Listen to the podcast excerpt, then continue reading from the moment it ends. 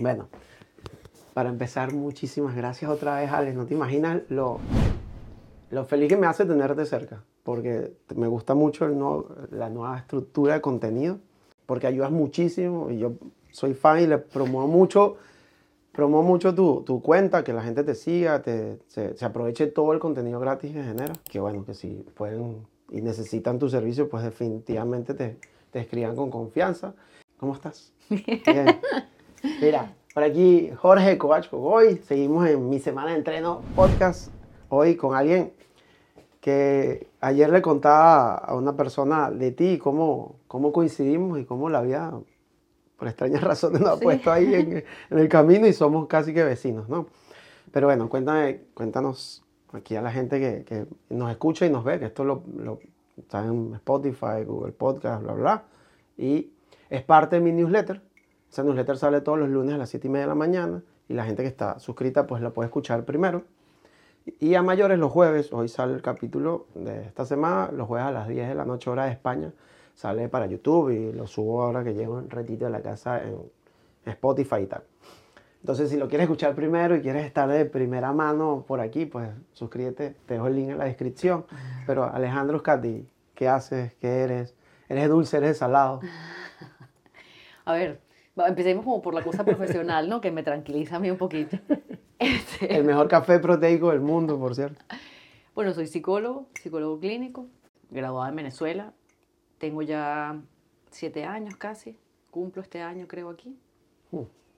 Creo que nos tropezamos llegandito, o sea, sí, teniendo poco tiempo sí. aquí. Y bueno, un poco por estar aquí, por haber dejado el país, por, pues me animé como a hacer el tema de la cuenta y empezar a compartir algunas cosas de mi, de mi vida y, y, de, y, y de mi experiencia profesional, es decir, un poco vincular esas dos cosas y bueno, ahí surge la cuenta y qué bueno que te ayude y que, o sea, a ti no, pero... No, no, sí, sí, créeme, créeme, créeme. Bueno. Sí, al final, al final, y lo hemos hablado antes, que, que el tema de la, del cómo nos vemos y el cómo es nuestra relación de la comida y... actividad física y el día a día, parece que es como si fuera un tema solo de mujeres, pero hay, hay un montón de hombres detrás sí, que... Cada vez, sí.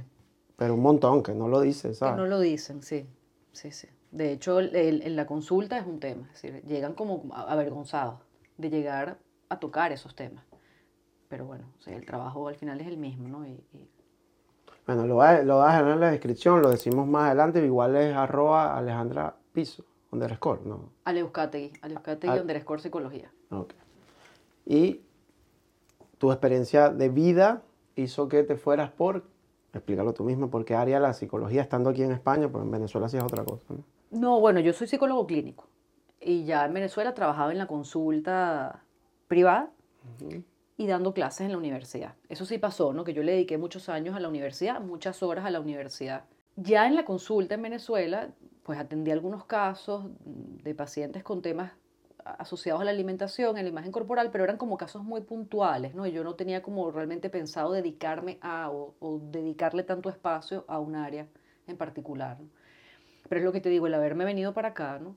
Eh, como la crisis de la llegada, que de pronto yo me vi en una circunstancia como muy difícil, haciendo la dieta más horrible que había hecho en mi vida, o sea, de, de pesar vainitas, o sea, judías, y en algún punto dije, bueno, pero ya, un momento, o sea. Pero en Venezuela también hacías mucha dieta, o pasaste por épocas de muchas dietas. Sí, sí, sí, eh, toda mi vida.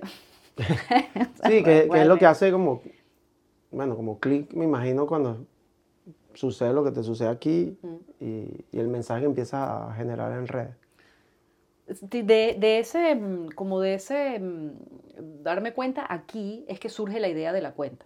En Venezuela, no. O sea, me, como, estaba como dedicada a otras cosas, ¿no? No, no, es que ni se me ocurría a mí la idea de poder compartir ¿Qué, qué, esas cosas. ¿Qué tipo de pacientes era el más recurrente en Venezuela?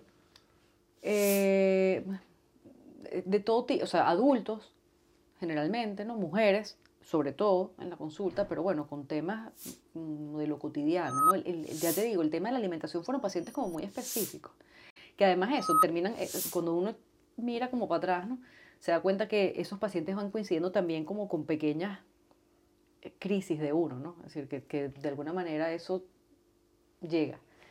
Y, pero bueno, eso de nuevo, en Venezuela yo no, no, no se me ocurría que fuera como importante, ¿no?, tener que transmitir estas cosas. Pero aquí empiezo, mis niñitas empiezan a crecer, además, ¿no? Entonces super mamá, soy fanático de las mamás, super mamá. Esta cosa de, de salir con ellas y, y ellas que se coman un helado y tú con el café negro.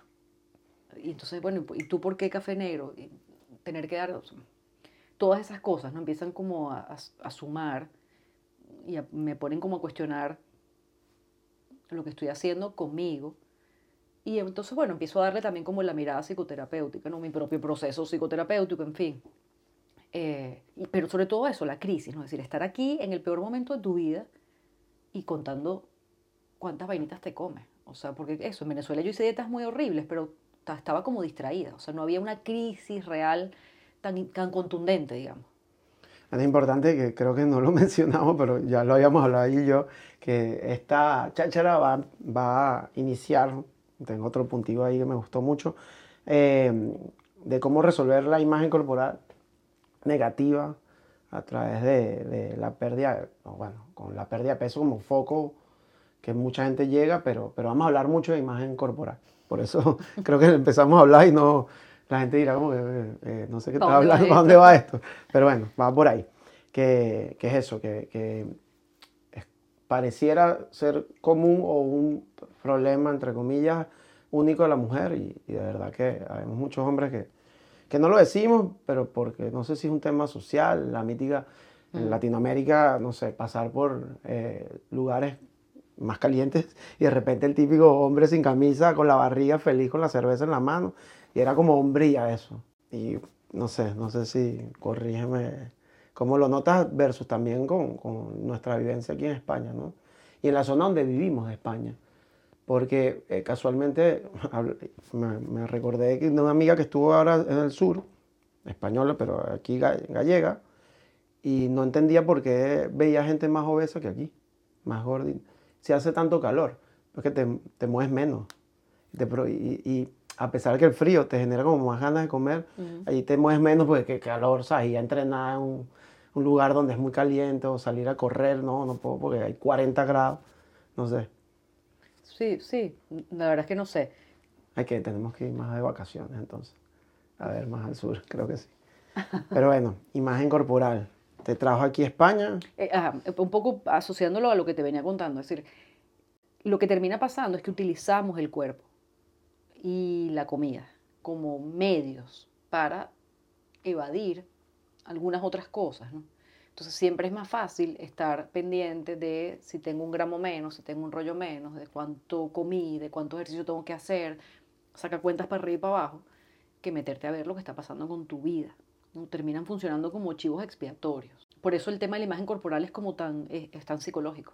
O sea, tiene más que ver, ¿no? Con... ¿Cómo, ¿Cómo has manejado profesionalmente el hecho de que comer es lo que más va, de las cosas que más vas a hacer en tu vida? Mm. Y, pero que tiene una influencia súper grande a tu estado de salud general. Ajá. ¿Cómo no tomarlo en cuenta y cómo no obsesionarme?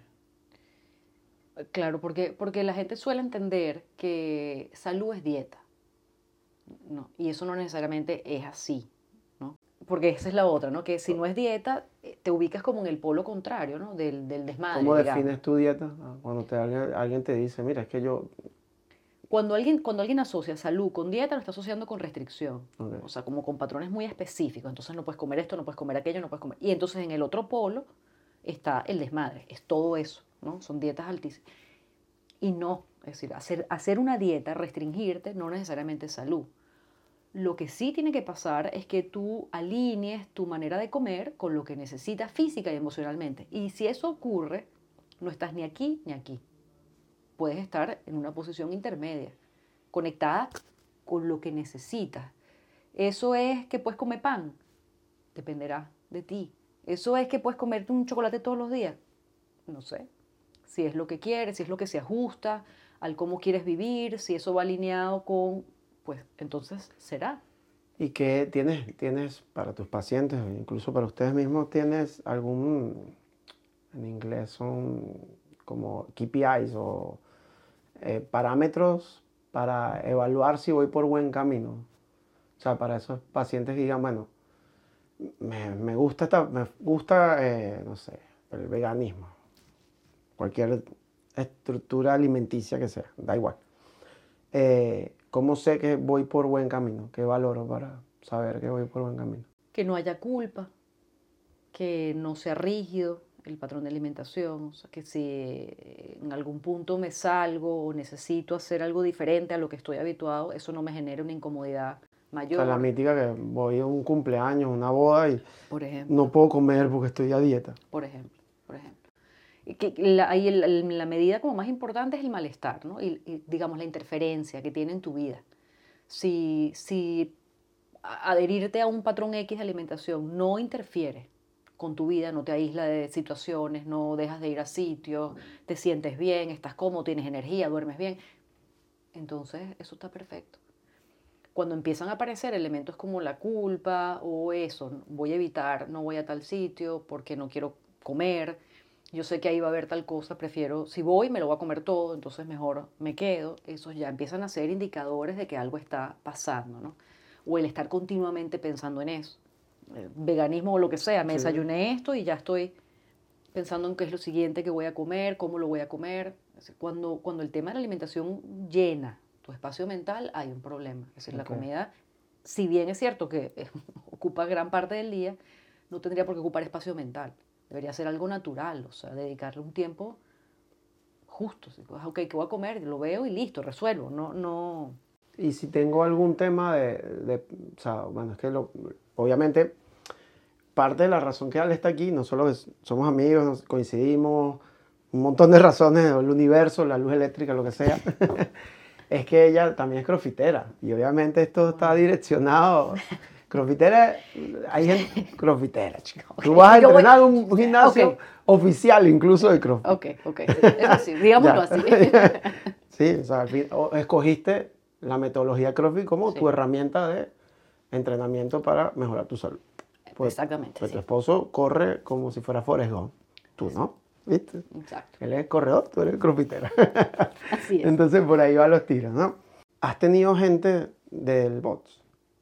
Como, como paciente, paciente que hacen CrossFit. Sí. Sí, ¿por qué? Porque dentro de CrossFit, al ser la cara visible, la parte competitiva, donde...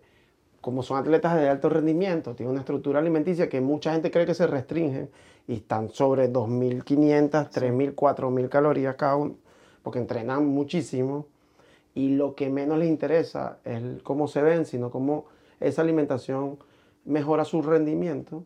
Nosotros los mortales que entrenamos una hora al día, si acaso, mm. creemos que tenemos que restringirnos mucho para parecer a lo que ellos se ven. Se... Entonces... Dentro de CrossFit hay muchísima gente y seguramente que va a escuchar esto y como esto va a quedar para el universo de YouTube, espero que el día de mañana venga gente nueva, tu hija, la, tus hijas, las mías, lo que sea, y de repente si pasan esto, esto sirva como herramienta y, y entiendan que, que son dos polos, como tú decías hace un ratito, distintos y que, y que lo... Justo estoy haciendo un pequeño encuesta en el, en el gimnasio con las chicas, puntualmente, por, por cómo ven el CrossFit la gente antes de comenzar. Uh-huh. Mucha gente, mujeres puntualmente, no porque me voy a poner grande, uh-huh. o no porque, lo que sea, tengo que comer muy poquito para poder estar flaco. ¿Cómo ha sido tu manejo dentro del mundillo del CrossFit? Ok, dentro del mundillo del CrossFit hay muchos temas con la alimentación, porque como... O sea, mucha gente entra motivada a perder peso, por perder peso, ¿no? Es decir, eso, ¿no? Y, y viendo un poco las figuras y deseando un poco, creyendo que la actividad mágicamente va a generar esos cuerpos, ¿no? Eh, yo he tenido, claro, pacientes de CrossFit, pero que hacen CrossFit, no han sido atletas. Y todas y todos han coincidido en que han entrado esperando perder peso. Algunos lo han conseguido, otros no, porque no depende solo de la actividad, ¿no? Eh, pero sí hay esta, esta, esta idea, ¿no? Esta idea mágica de que hay actividades que solo por hacerlas van a producir unos cuerpos específicos. Que, y es esto, ¿no? Hay muchas mujeres que, se, que más bien no lo hacen porque se van a poner inmensos. No, lo que el cuerpo ponerse inmenso. No, antes pierdes peso. Sí, es decir, es mucho más fácil perder peso que ponerse así inmenso, ¿no? Eh, entonces, bueno, sí, el tema del CrossFit, como en otras disciplinas deportivas, tiene mucho de temas con la imagen corporal. Muchas personas que están ahí solamente para poder controlar al pelo lo que comen, lo que hacen y cómo se ven. Bueno, bueno, depende también un poco de la persona, es decir, no de la actividad, ¿no? Sino de la, las razones ya por las que entras a practicar la actividad. O sea, definitivamente que se amen, que se amen, que la... es que cada vez, no sé, debe ser que estoy viejo. El tema de los estereotipos me rompe la cabeza. Sí, que no le den tanta importancia, o sea, porque al final tampoco está mal que tú te quieras ver bien, o sea, porque también entonces tendemos a demonizar la vaina, ¿no? Entonces, no, no nadie puede querer perder peso, nadie puede, o sea, hay gente a la que le funciona, hay gente que lo puede hacer desde la salud, ¿no? Hay gente que no se obsesiona, es decir, eh, esto no es una fórmula tampoco única, ¿no? Y que bueno, que tú te quieras ver bien, que tú sientas que necesitas tener un cuerpo específico, no tiene por qué estar mal. El problema es cuando eso interfiere te, te, te, y, y, y se le da demasiada importancia. Es decir, cuando, si no tienes el peso tal, entonces nada funciona. A mí me gusta, recomiendo en, en, a la gente que me pregunta siempre comer, intentar empezar a comer por rendimiento. Uh-huh. ¿Cómo te sientes en, en el gimnasio, que es mi hora, la que yo puedo influenciar en tu vida? ¿Cómo llegas? Valora cómo llegas y valora cómo te vas. Valora qué comiste ayer, cómo llegaste, cómo rendiste, no sé qué. Siempre he hecho bromo por ahí a veces en los fines de semana, típicos lunes y tal, que llega. Entonces, que empieces por ahí y después ajustes cosas, que esto es, justo hoy se lo decía a una chica, piensa que entrenas, hicimos veinte minutos de fuerza y quince minutos de cardio, o sea, treinta y cinco minutos. A partir de ahora es que empieza tu entrenamiento real de ver si tu estilo de vida está alineado con esto que estás invirtiendo por hacer. Exacto. Porque si los coges como herramienta, porque el ejercicio me dijeron que me va a llevar, ayudar a perder peso, y me va a obsesionar a perder peso, o me va a obsesionar a tal cuerpo, y es, mi estilo de vida no está alineado con eso. Es que además eso, la gente sobreestima el entrenamiento. Y estilo de vida, al, eh, eh, disculpa que te interrumpa, pensando en lo que tú dices, sin llegar al extremo de que, o sea, estilo de vida aceptando de que somos seres sociables y que mañana mi tía me, le provoca hacerme una torta y no lo voy a hacer feo como que no, estoy a dieta, tío, o sea, la acepto y como menos, lo que sea, o sea. Sí, es que eso, bueno, dos cosas, ¿no? Lo que iba, la gente sobreestima el entrenamiento, cree que efectivamente haber hecho treinta minutos, una hora, ya le da para comer y cuando tú sacas esos números, No, no, no, no, la cosa no funciona no da, así. Porcentualmente incluso... Eso no funciona así, es una galleta de soda. Siempre sí, sí, sí, sí, me lo digo, igual los números no, no eso, te dan. Esos números no dan. A mí me gusta mucho la imagen esa de, de que entrenaste el cuatro por ciento de tu día, algo así, que es una hora, mm. que haces con el resto. Y de verdad como que wow. mm. Eso, y, y, y el comentario que haces ahora de la vida, ¿no? yo, estoy, yo saco la cuenta de la cantidad de chocolates y cosas que dejé de comer que me regalaban mis estudiantes. O sea, coño, fueron años en la universidad dando clases, que venían de lo más lindo, ¿no? O sea, un detalle. Y yo, ah, por supuesto que se los agradecía, pero todo eso para el saco. O se lo comía Iván, o lo regalaba en la oficina. O sea, una cosa de una incapacidad para... Coño, ¿cuál es el problema? O sea, es un chocolate que te regala un estudiante, que no era todos los días, evidentemente, porque eso es tan complicado, ¿no? Tú vas como profesional siempre a la raíz y yo, por ejemplo, te digo ahora que, que si estoy como ansioso de X o Y, del dinero, de, de que voy a ser papá, de que, no sé, el trabajo, me siento incómodo y lo que hago es comer, comer, comer. Buscas, o sea, como profesional tu trabajo es ir a la raíz, qué pasa, no sé qué, identificar. Claro. Y qué herramientas normalmente puedes utilizar. O sea, es que porque de... esa, esa, esa comedera por ansiedad, ¿cómo, cómo lo manejas? Pues bueno, t- tratando el tema emocional y es distinto para cada persona, ¿no? Es decir, ya cuando tú empiezas a conversar, cuando tú empiezas a, a elaborar, ¿no? A ponerle nombre a las cosas que están ocurriendo, cuando tú ya haces la conexión de que este tema, esta ansiedad por comer, que es como el, el, el nombre genérico, uh-huh. tiene que ver con un tema económico o tiene que ver específicamente con, o sea, la paternidad, ya las cosas empiezan a moverse. Eso no detiene, por supuesto, la ansiedad al minuto. Pero bueno, se ayuda. ¿Y qué hiciste tú cuando te diste cuenta de que pesar las judías no era el camino? Bueno, yo dejé que... de hacer dieta de una. ¿Quién cocina en casa? Pero yo dejé de hacer dieta y empecé con dieta flexible. Yo no pude dejar la dieta mm. de un día para otro, ¿no? O sea, a mí no pude. Entonces yo tuve que ir poco a poco, cosa, olvidándome como de la dieta tradicional y entrando a un modelo de dieta flexible donde me permitía comer de todo. Donde me, donde me permitía comer de todo es que yo hace apenas un año sería. Pedí una limonada en un restaurante y se me olvidó decirles que no le pusieran azúcar. azúcar. Y cuando me la tomé, dije, se me olvidó. O sea, es la primera vez que, o sea, azúcar en mi vida no entraba, ¿no? Entonces, es decir, con la dieta flexible empezó a entrar, pero aún así yo no me tomaba una limonada con azúcar. Eso, o sea, había como un... Eh, o el café, o esas cosas, ¿no? El café con leche también ha sido otro... Eh, entonces, bueno, la, esa es la idea, ¿no? O sea, la idea es que las personas vayan como saliendo del mundo de la dieta, del control y de las ideas falsas, ¿no? Con relación a algunas cosas, porque entonces eso, yo no como pan, pero me como siete cucharadas de mantequilla de maní. No, o sea, eso tampoco... Bueno, hay un tema fisiológico, no sé si tú trabajas o has tenido la oportunidad de... o la necesidad de trabajar con nutriólogos, nutricionistas, mm. te pregunto, sí. en algunos pacientes, por si hay temas fisiológicos o si llega alguien que de repente sí tiene un sobrepeso importante. Sí, y las alteraciones de la alimentación como más, más complicadas necesitan tratamiento multidisciplinar. Entonces, sí. tengo que trabajar de la mano con nutricionistas obligatoriamente. Además, esa es su área, ¿no? Es decir, ellos saben mejor cómo estructurar esas cosas. Yo toda la, la formación que tengo en nutrición la tengo por perder peso. O sea, todos los cursos todos los, fueron en nutrición orientada a la pérdida de peso. Listo. No, no otra cosa, ¿no? Eh, entonces, bueno, sí, los nutricionistas se encargan de esas cosas y evalúan esos temas en los que yo ya, ya no llego. Yo tengo alguna información, algún conocimiento general, pero no... No, pero es importante ese trabajo multidisciplinar, que es creo que lo que más ha coincidido con la gente que ha pasado por el podcast. Desde fisios, entrenadores y tal, y, y que y, y justo el, el, el que se publica hoy en YouTube, hablamos un poco de la utopía de, de, de estar todos sin ego, trabajando al unísono por el bien común, y creo que eso si alguien lo logra, o sea, si centros de entrenamiento lo logran o remotos, sería genial, porque es lo que tú dices, incluso para ti como profesional, no, saber que no tienes que... Así tengas las herramientas, pero por nivel legal, lo que sea, no debes mandar dieta, mm. ¿sabes? No, no prescribir alimentos, mejor dicho, pues trabajar con otra persona también te liberaste un poco de trabajo sí.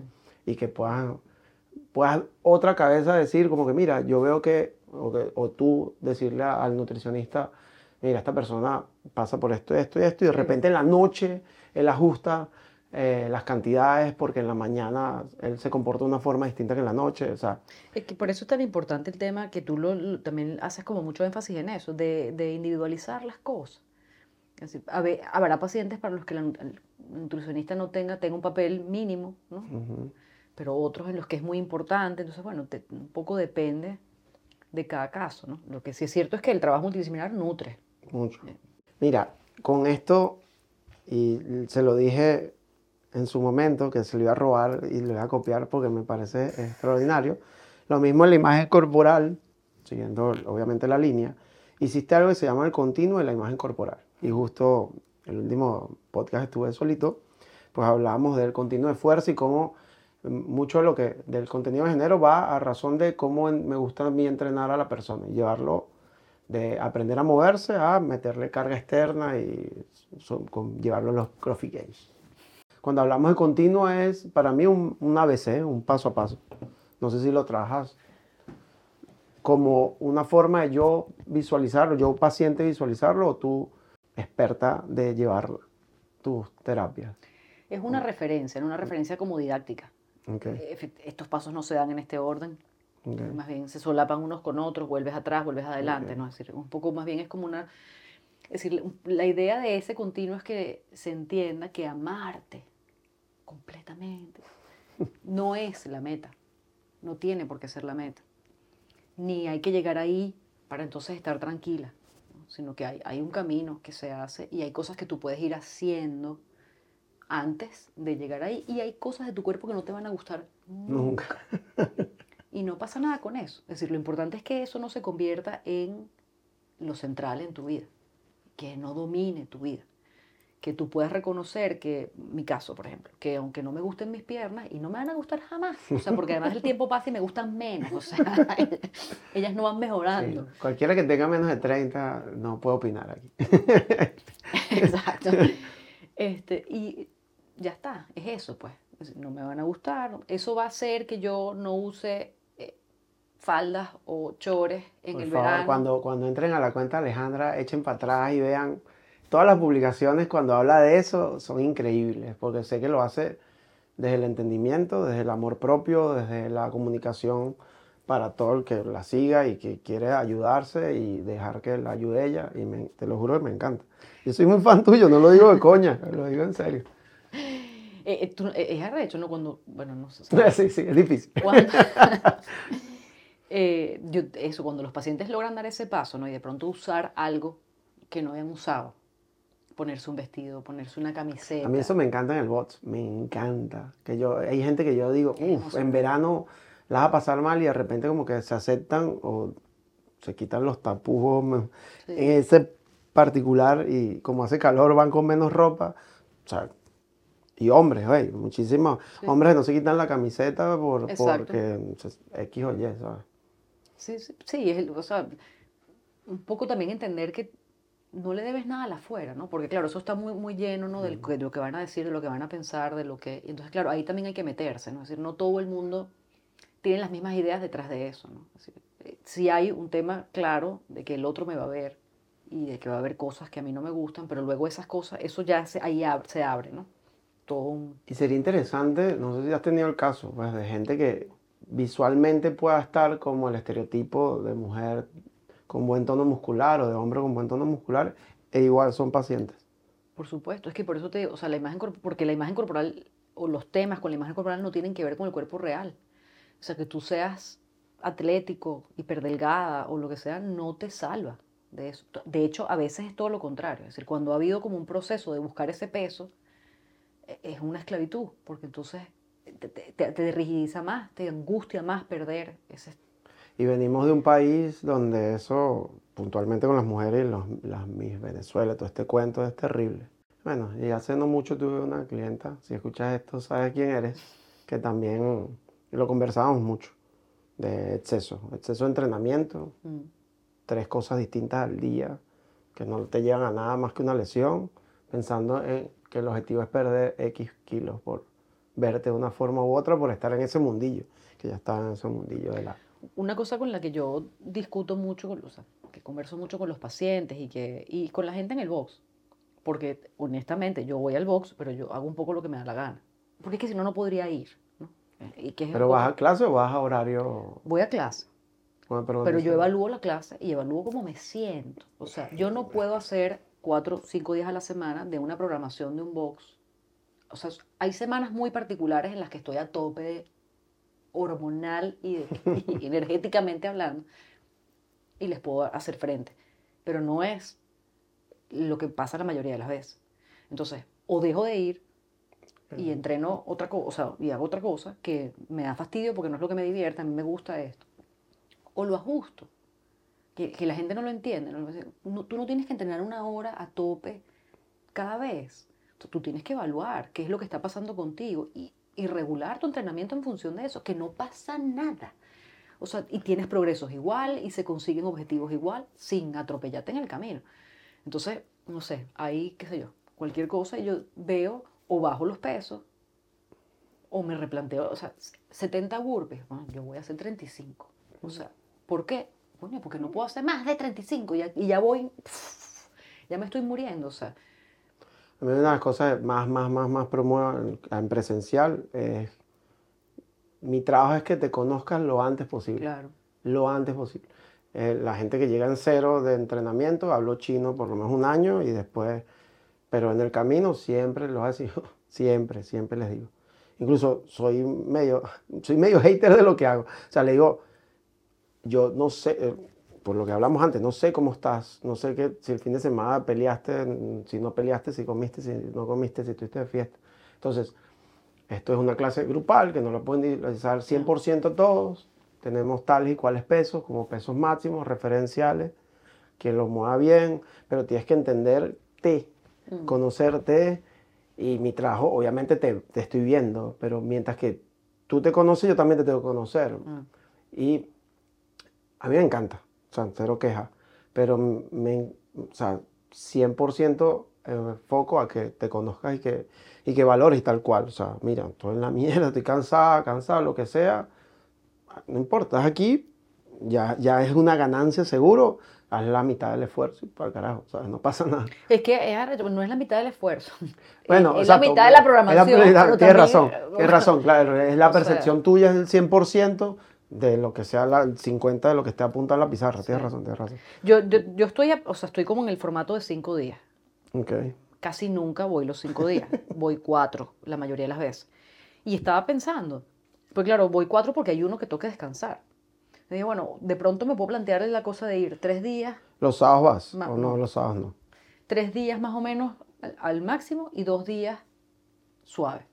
A mí no. Tengo a mí, que probar. Si vas cuatro días, yo te, lunes, martes, descanso miércoles, jueves, viernes. Esa sería la más fácil que yo te sí, diría. Yo suelo ir lunes, martes, miércoles, descanso jueves y voy viernes. Es como el...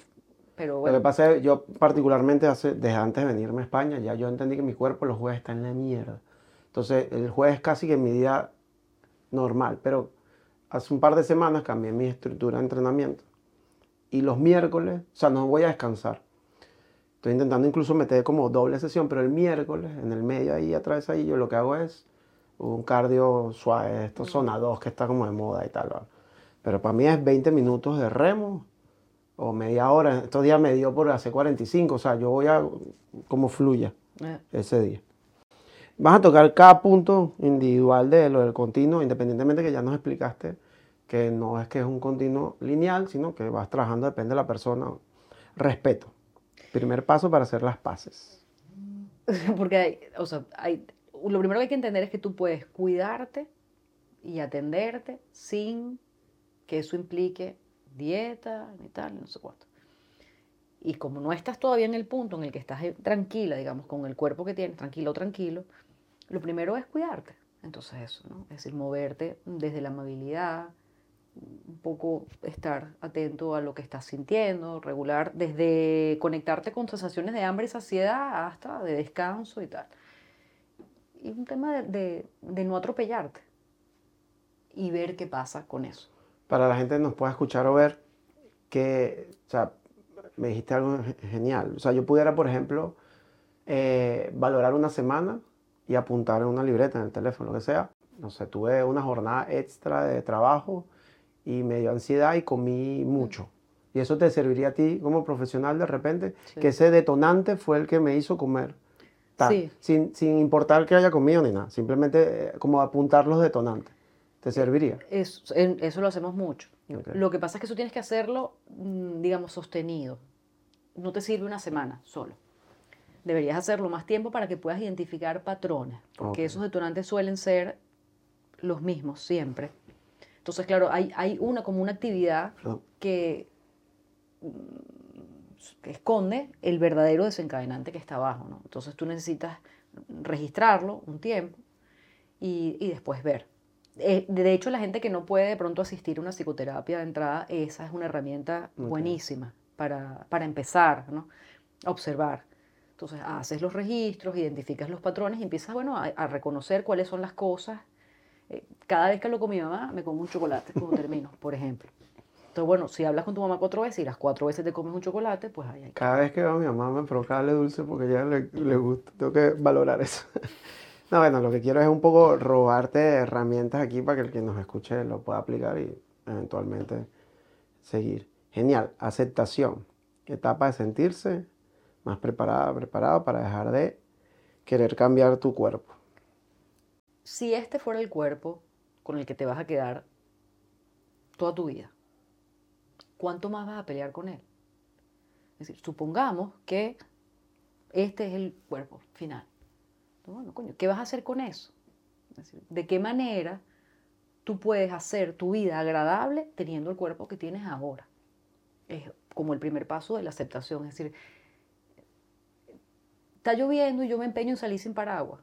En algún punto, si no me quiero mojar, necesito hacer algo. Entonces, bueno, usar un paraguas es una Porque ¿qué gano con salir a pelearme con...? Exacto. Va a llover igual, va a llover igual. Entonces hay, hay un punto también en el que tú empiezas como a hacer, bueno, la negociación. A pregun- es que eso todo pasa como por preguntarte qué es lo verdaderamente importante. Cuando, cuando las mujeres y los hombres finalmente se detienen como a decir, bueno, yo, yo quiero estar en paz con esto. Y echan para atrás la cantidad de tiempo que han invertido en eso, ¿no? Y que han perdido al final. Es tanto. Es tanto que, bueno, hay un momento en el que tú dices, bueno, ¿qué? O sea, esto es lo que hay. Este es mi Volkswagen. Yo ando con mi Volkswagen. ¿Qué hago con él? ¿Desde qué momento crees tú, somos contemporáneos, la televisión y tal? O sea, cuando se empezó como a tener información del mundo en general, que la gente, pues yo no creo que, no sé, que la, abuela, la bisabuela antilla estaba pendiente de eso. Digo yo, no sé. O siempre, hemos sido, o sea, como seres humanos, siempre, bueno, siempre desde los... la era moderna para acá, habremos estado pendientes de cómo nos vemos. Y... Siempre ha habido, siempre ha habido una referencia de belleza. Que puede que no sea la misma de ahora, pero siempre ha habido. Y, y siempre hemos querido alcanzarla. Okay. Lo que pasa es que, es, de nuevo, ¿no? Es, por si supuesto estoy... que la cultura pesa. Mal chiste, no importa. Sí, sí, sí. La cultura pesa. Lo que recibes de afuera pesa un montón. Lo que recibes de tus compañeros pesa un montón, ¿no? Eh, y no hay que desmerecerlo, es decir, es importante también ser crítico con eso. Pero hay que entender que eso no lo explica todo. Si la abuela de Antía a lo mejor no estaba pendiente de estar fuerte, cachas, ¿no? Pero sí se sentía mal con algún aspecto de la feminidad que terminó trasladando a su okay. hija y de su hija a su hija, ¿no? Porque al final hay una sensación como de, de no ser suficiente. No tiene que ver con cómo te ves, sino tiene que ver con sentir que tú no mereces algunas cosas, que no eres suficiente para algunas cosas, que la vida en general te resulta como muy difícil, que te quieres sentir aceptada y no lo sientes. Es decir, todo eso lo pones en el cuerpo y te explica. Entonces, si yo no soy flaca, la gente no me quiere. Y eres flaca y igual sientes que la gente no te quiere. Porque no, el problema no es ser no, flaca, claro. No, es lo que está detrás. Entonces, eso siempre ha estado ahí también. De nuevo, esto, la cultura pesa. Y, y sí es cierto, ¿no? Que el, el, en, en la era moderna quizás el tema de la delgadez es muy importante. Bueno, eso hace que más personas quieran hacer dieta. Eso hace que más personas quieran hacer dieta, pero no hace que todas tengan alteraciones con la imagen corporal. Tienen alteraciones con la imagen corporal las que tienen alguna sensibilidad. Eh, susceptibilidad personal, psicológica, emocional, okay. que hace que la cosa derive por ahí. Es lo que hablábamos hace un rato, es decir, no todo el que hace dieta le va mal. No hay que demonizar tampoco el tema de la dieta. De hecho, hay casos de trastornos de la alimentación graves, de anorexias graves, que han logrado salir adelante porque, bueno, porque se han dedicado a hacer ejercicio, porque han controlado de otra manera el comer, porque lo han asociado con otras cosas. Hay control. Hay temas psicológicos debajo, pero bueno, vivieron, sobrevivieron, o sea, o sea, entonces no, no, la dieta solamente no, no es un problema. El problema es cómo te aproximas a la dieta y cuál es, cuál es la relación que tienes contigo. La manera en la que tú comes y la manera en la que tú te relacionas con tu cuerpo son solo expresiones de cómo te relacionas contigo, de lo que está pasando contigo. Por eso, por eso conocerse es tan importante. Si yo tengo que saber quién soy yo, qué es lo que me estresa, qué es lo que me disgusta, cuáles son mis heridas, qué es lo que me pone mal.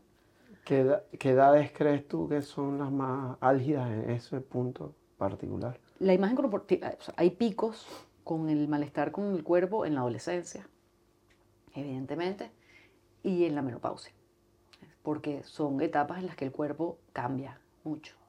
Entonces se exacerban muchos de estos temas. Eh, y en la adolescencia además se cristalizan un montón de cosas, ¿no? Entonces, bueno, es un periodo delicado, importante. Y después a las mujeres, les, las mujeres sufren por esto toda la vida. La verdad, no te voy a dar después. La verdad, o sea, tú tienes pico, pero nunca, nunca pero, vayas. Yo, yo tengo un cuento, yo lo publiqué alguna vez, a lo mejor lo vuelvo a publicar, de estando en la peluquería aquí. De llegar la señora que se me sentó al lado, una, una doña, ¿sabes? Aquí como son las peluquerías que llegan doñas, doñas, doñas. Y la doña contaba que había estado el fin de semana en casa de su familia y que no había podido comer no sé qué cosa por la dieta. Y tú dices, coño, o sea, de verdad, ¿hasta cuándo, no? O sea, ¿hasta, ¿hasta, cuándo, qué, hasta claro. qué tanto? Claro, claro.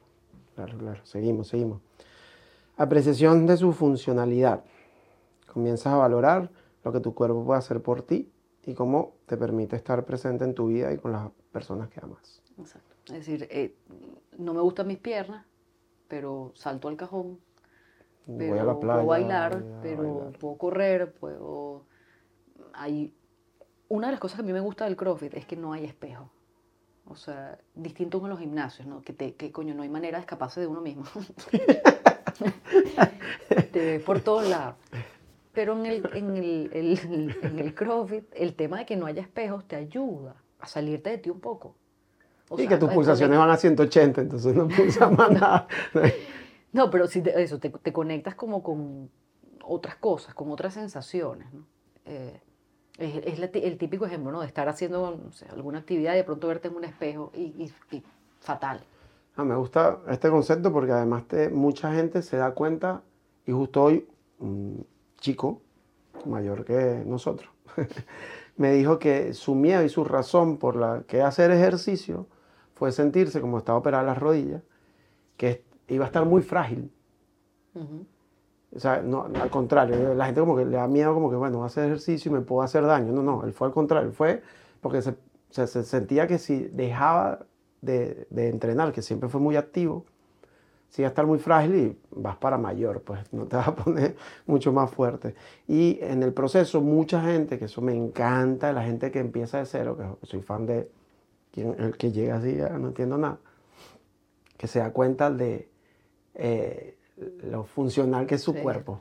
Sí. Y dice, wow, no sabía que podía hacer esto, no sabía que podía hacer aquello.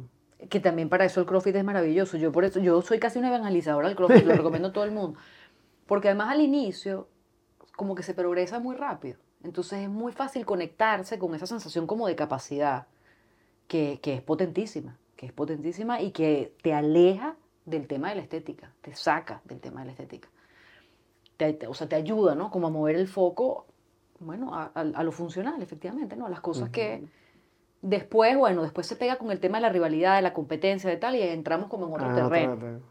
Pero eso eh, se puede manejar. Se Yo puede lo hablaba manejar. Con otro entrenador y siempre, siempre he tenido la disyuntiva de pizarra sí, pizarra no. Uh-huh. Exacto. Sí, es, es, digamos, eso abre otra puerta. Uh-huh. Pero, pero bueno, la actividad en sí misma y el, eso, el hecho de que no haya espejo, te ayuda un montón a esto, a que tú no, no, coño, no estés pendiente de cómo te estás viendo, sino que seas capaz de disfrutar, de sentir, de vivir algunas cosas, ¿no? Entonces, bueno, a vivir tu cuerpo, pues. Entonces...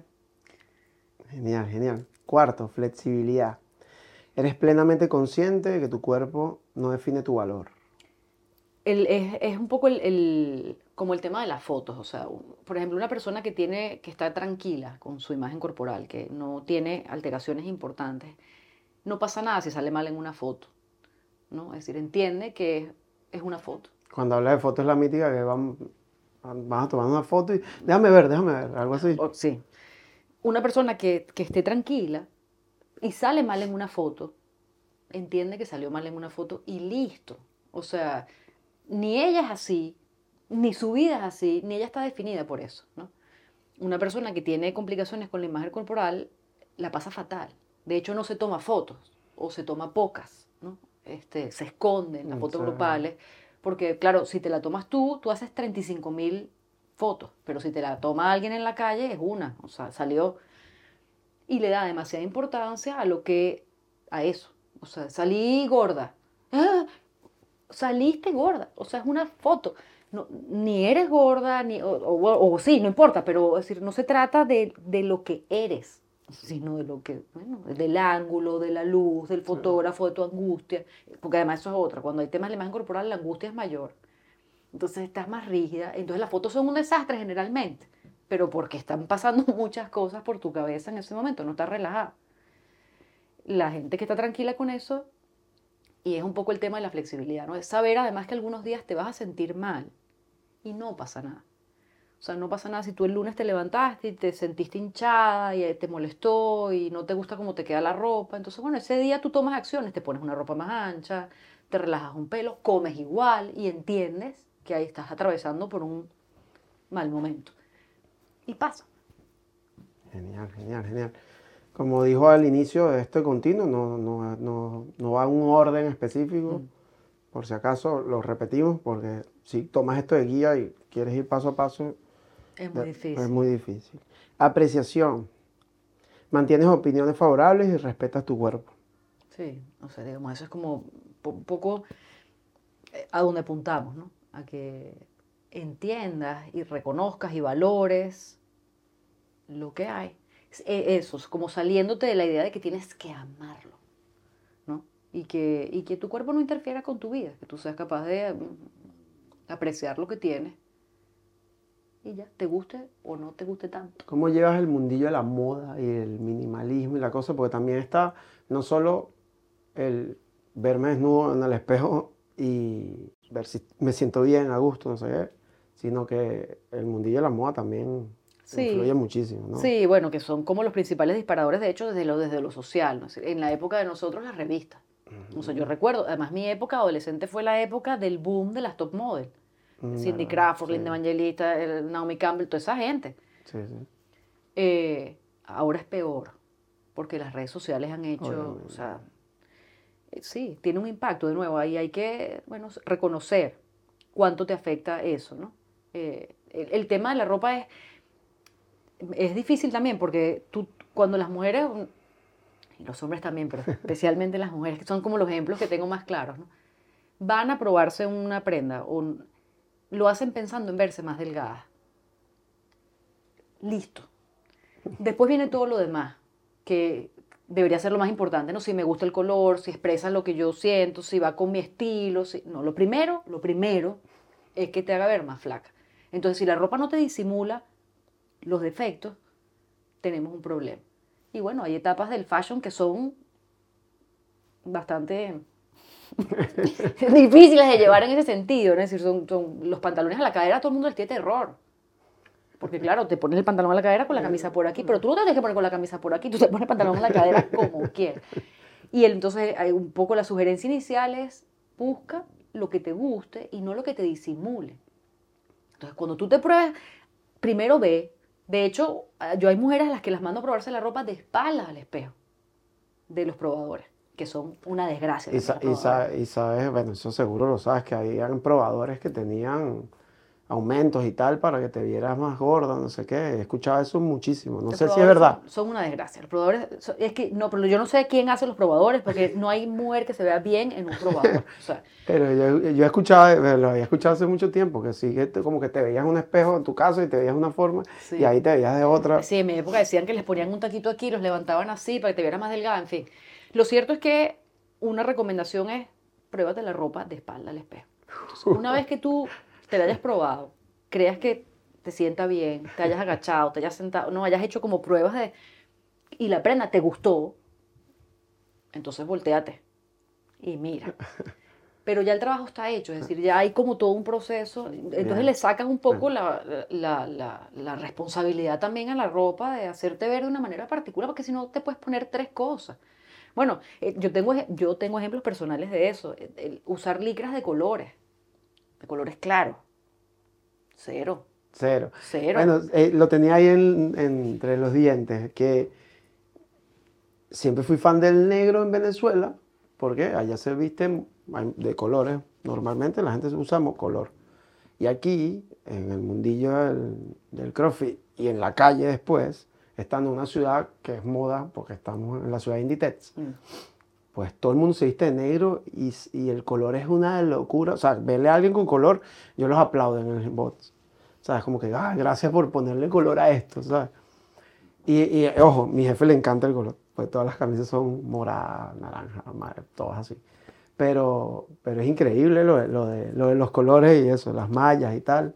Yo ahora es que uso licras con color, y yo recuerdo una, una mujer que me daba clases de bici en Venezuela, que era, de hecho era una, era una mujer mayor, ¿no? Para, y ella, con, con un cuerpazo, una mujer que había entrenado toda su vida, y ella se subía a la, a la bicicleta y a mitad de la clase te decía, vamos a darle aquí para que tengas cola eh, a prueba de, toda, de, toda, de cualquier malla, porque era una cosa así, y, y, o sea, eso estaba reforzado, estaba claro, entonces tú usabas todo negro, porque lo negro era lo que más disimulaba. ¿Por qué? ¿Para qué? O sea, si te, si te sientes bien poniéndote tu licra blanca, Sabes que a mí el blanco le, le tenía idea por eso también. Por eso me meto en el combo de, de la imagen corporal y por eso quise también agarrar este. Y el blanco me gusta cada vez más. Y lo el acepto. Blanco estaba prohibido casi. O sea, si no eras un sílfide, ¿por qué te ibas a vestir de blanco? Tenías que vestir de negro. Entonces te vistes de negro. Claro, en países como estos que hay estaciones se nota más. En Venezuela te puedes vestir de negro efectivamente todos los trescientos sesenta y cinco días del año. Pero aquí vas a ir en pleno verano vestido de negro formal para dónde. O sea, te, te, y aquí no hace tanto calor.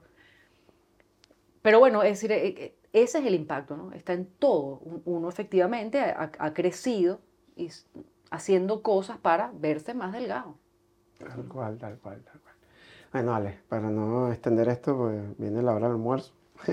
Y te cuento otra vez. Esto va de mi semana de entreno, ¿no? Yo todos los lunes quiero que, que me escuche, quien quiera...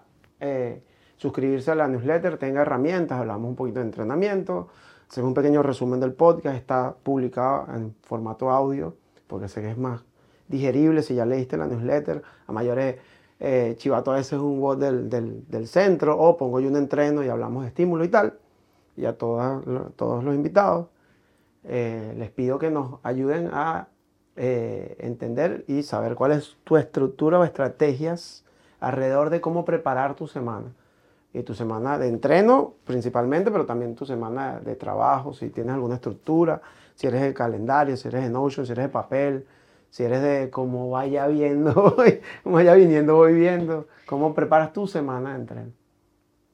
Antes era muy planificada, ahora por temas obvios de la etapa vital en la que estoy, necesito ir sobre la marcha, necesito ir sobre la marcha, necesito ir... evaluando cómo me siento. Lo que sí, en este momento de mi vida, mis semanas las programo siendo súper respetuosa conmigo. Entonces, si estoy demasiado cansada, bajo el ritmo, si, eh, pensando en el entrenamiento. Sí, sí.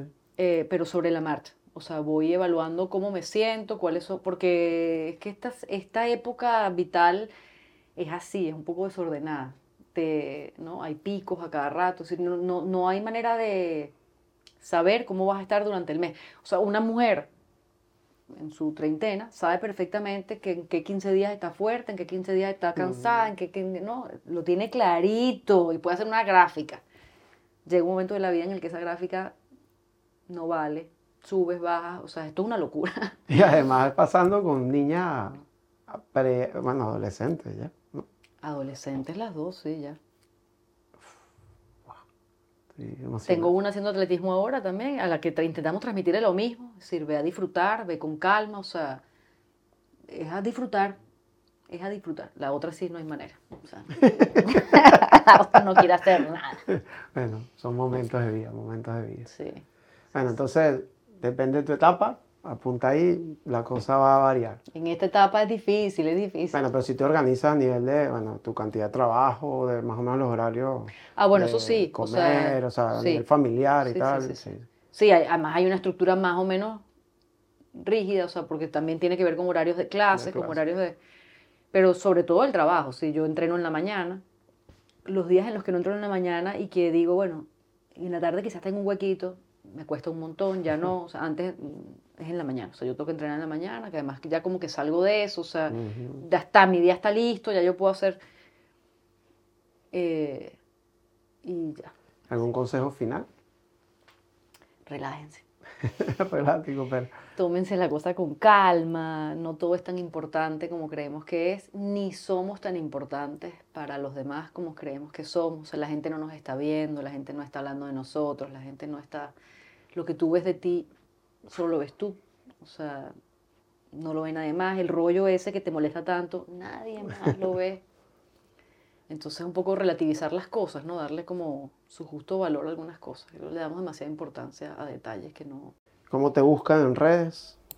¿Otra vez? Me buscan en redes, bueno, en Instagram y en TikTok, así, aleuzcategui underscore psicología. ¿Tu servicio principal es? Psicoterapia. Mi servicio principal es psicoterapia individual, pero okay. Luego tengo también como formatos de coaching este, para alimentación, para imagen corporal. Y ahora este, este trimestre empecé con un grupo eh, terapéutico que creo que voy a abrir un segundo en enero, que funciona chévere también, en grupitos pequeños, Y, sí. Genial. Sí, bueno, si estás en Coruña, escuchas esto, presencial, puedes comunicarte con ella por sus redes, les escribes. Si no, esto se está haciendo remoto de sí, manera increíble. En cualquier lugar de habla hispana, que al final tenemos esa facilidad, vivimos el mejor momento para mí de, de, de comunicación y, y de... Yo atiendo gente en todos lados del mundo. O sea, bueno, en todos lados. Pero bueno, bueno, desde, pero de Australia, desde Australia hasta... Bueno, vamos para allá, vamos para allá, vamos para allá. Nada, dale. Un abrazo.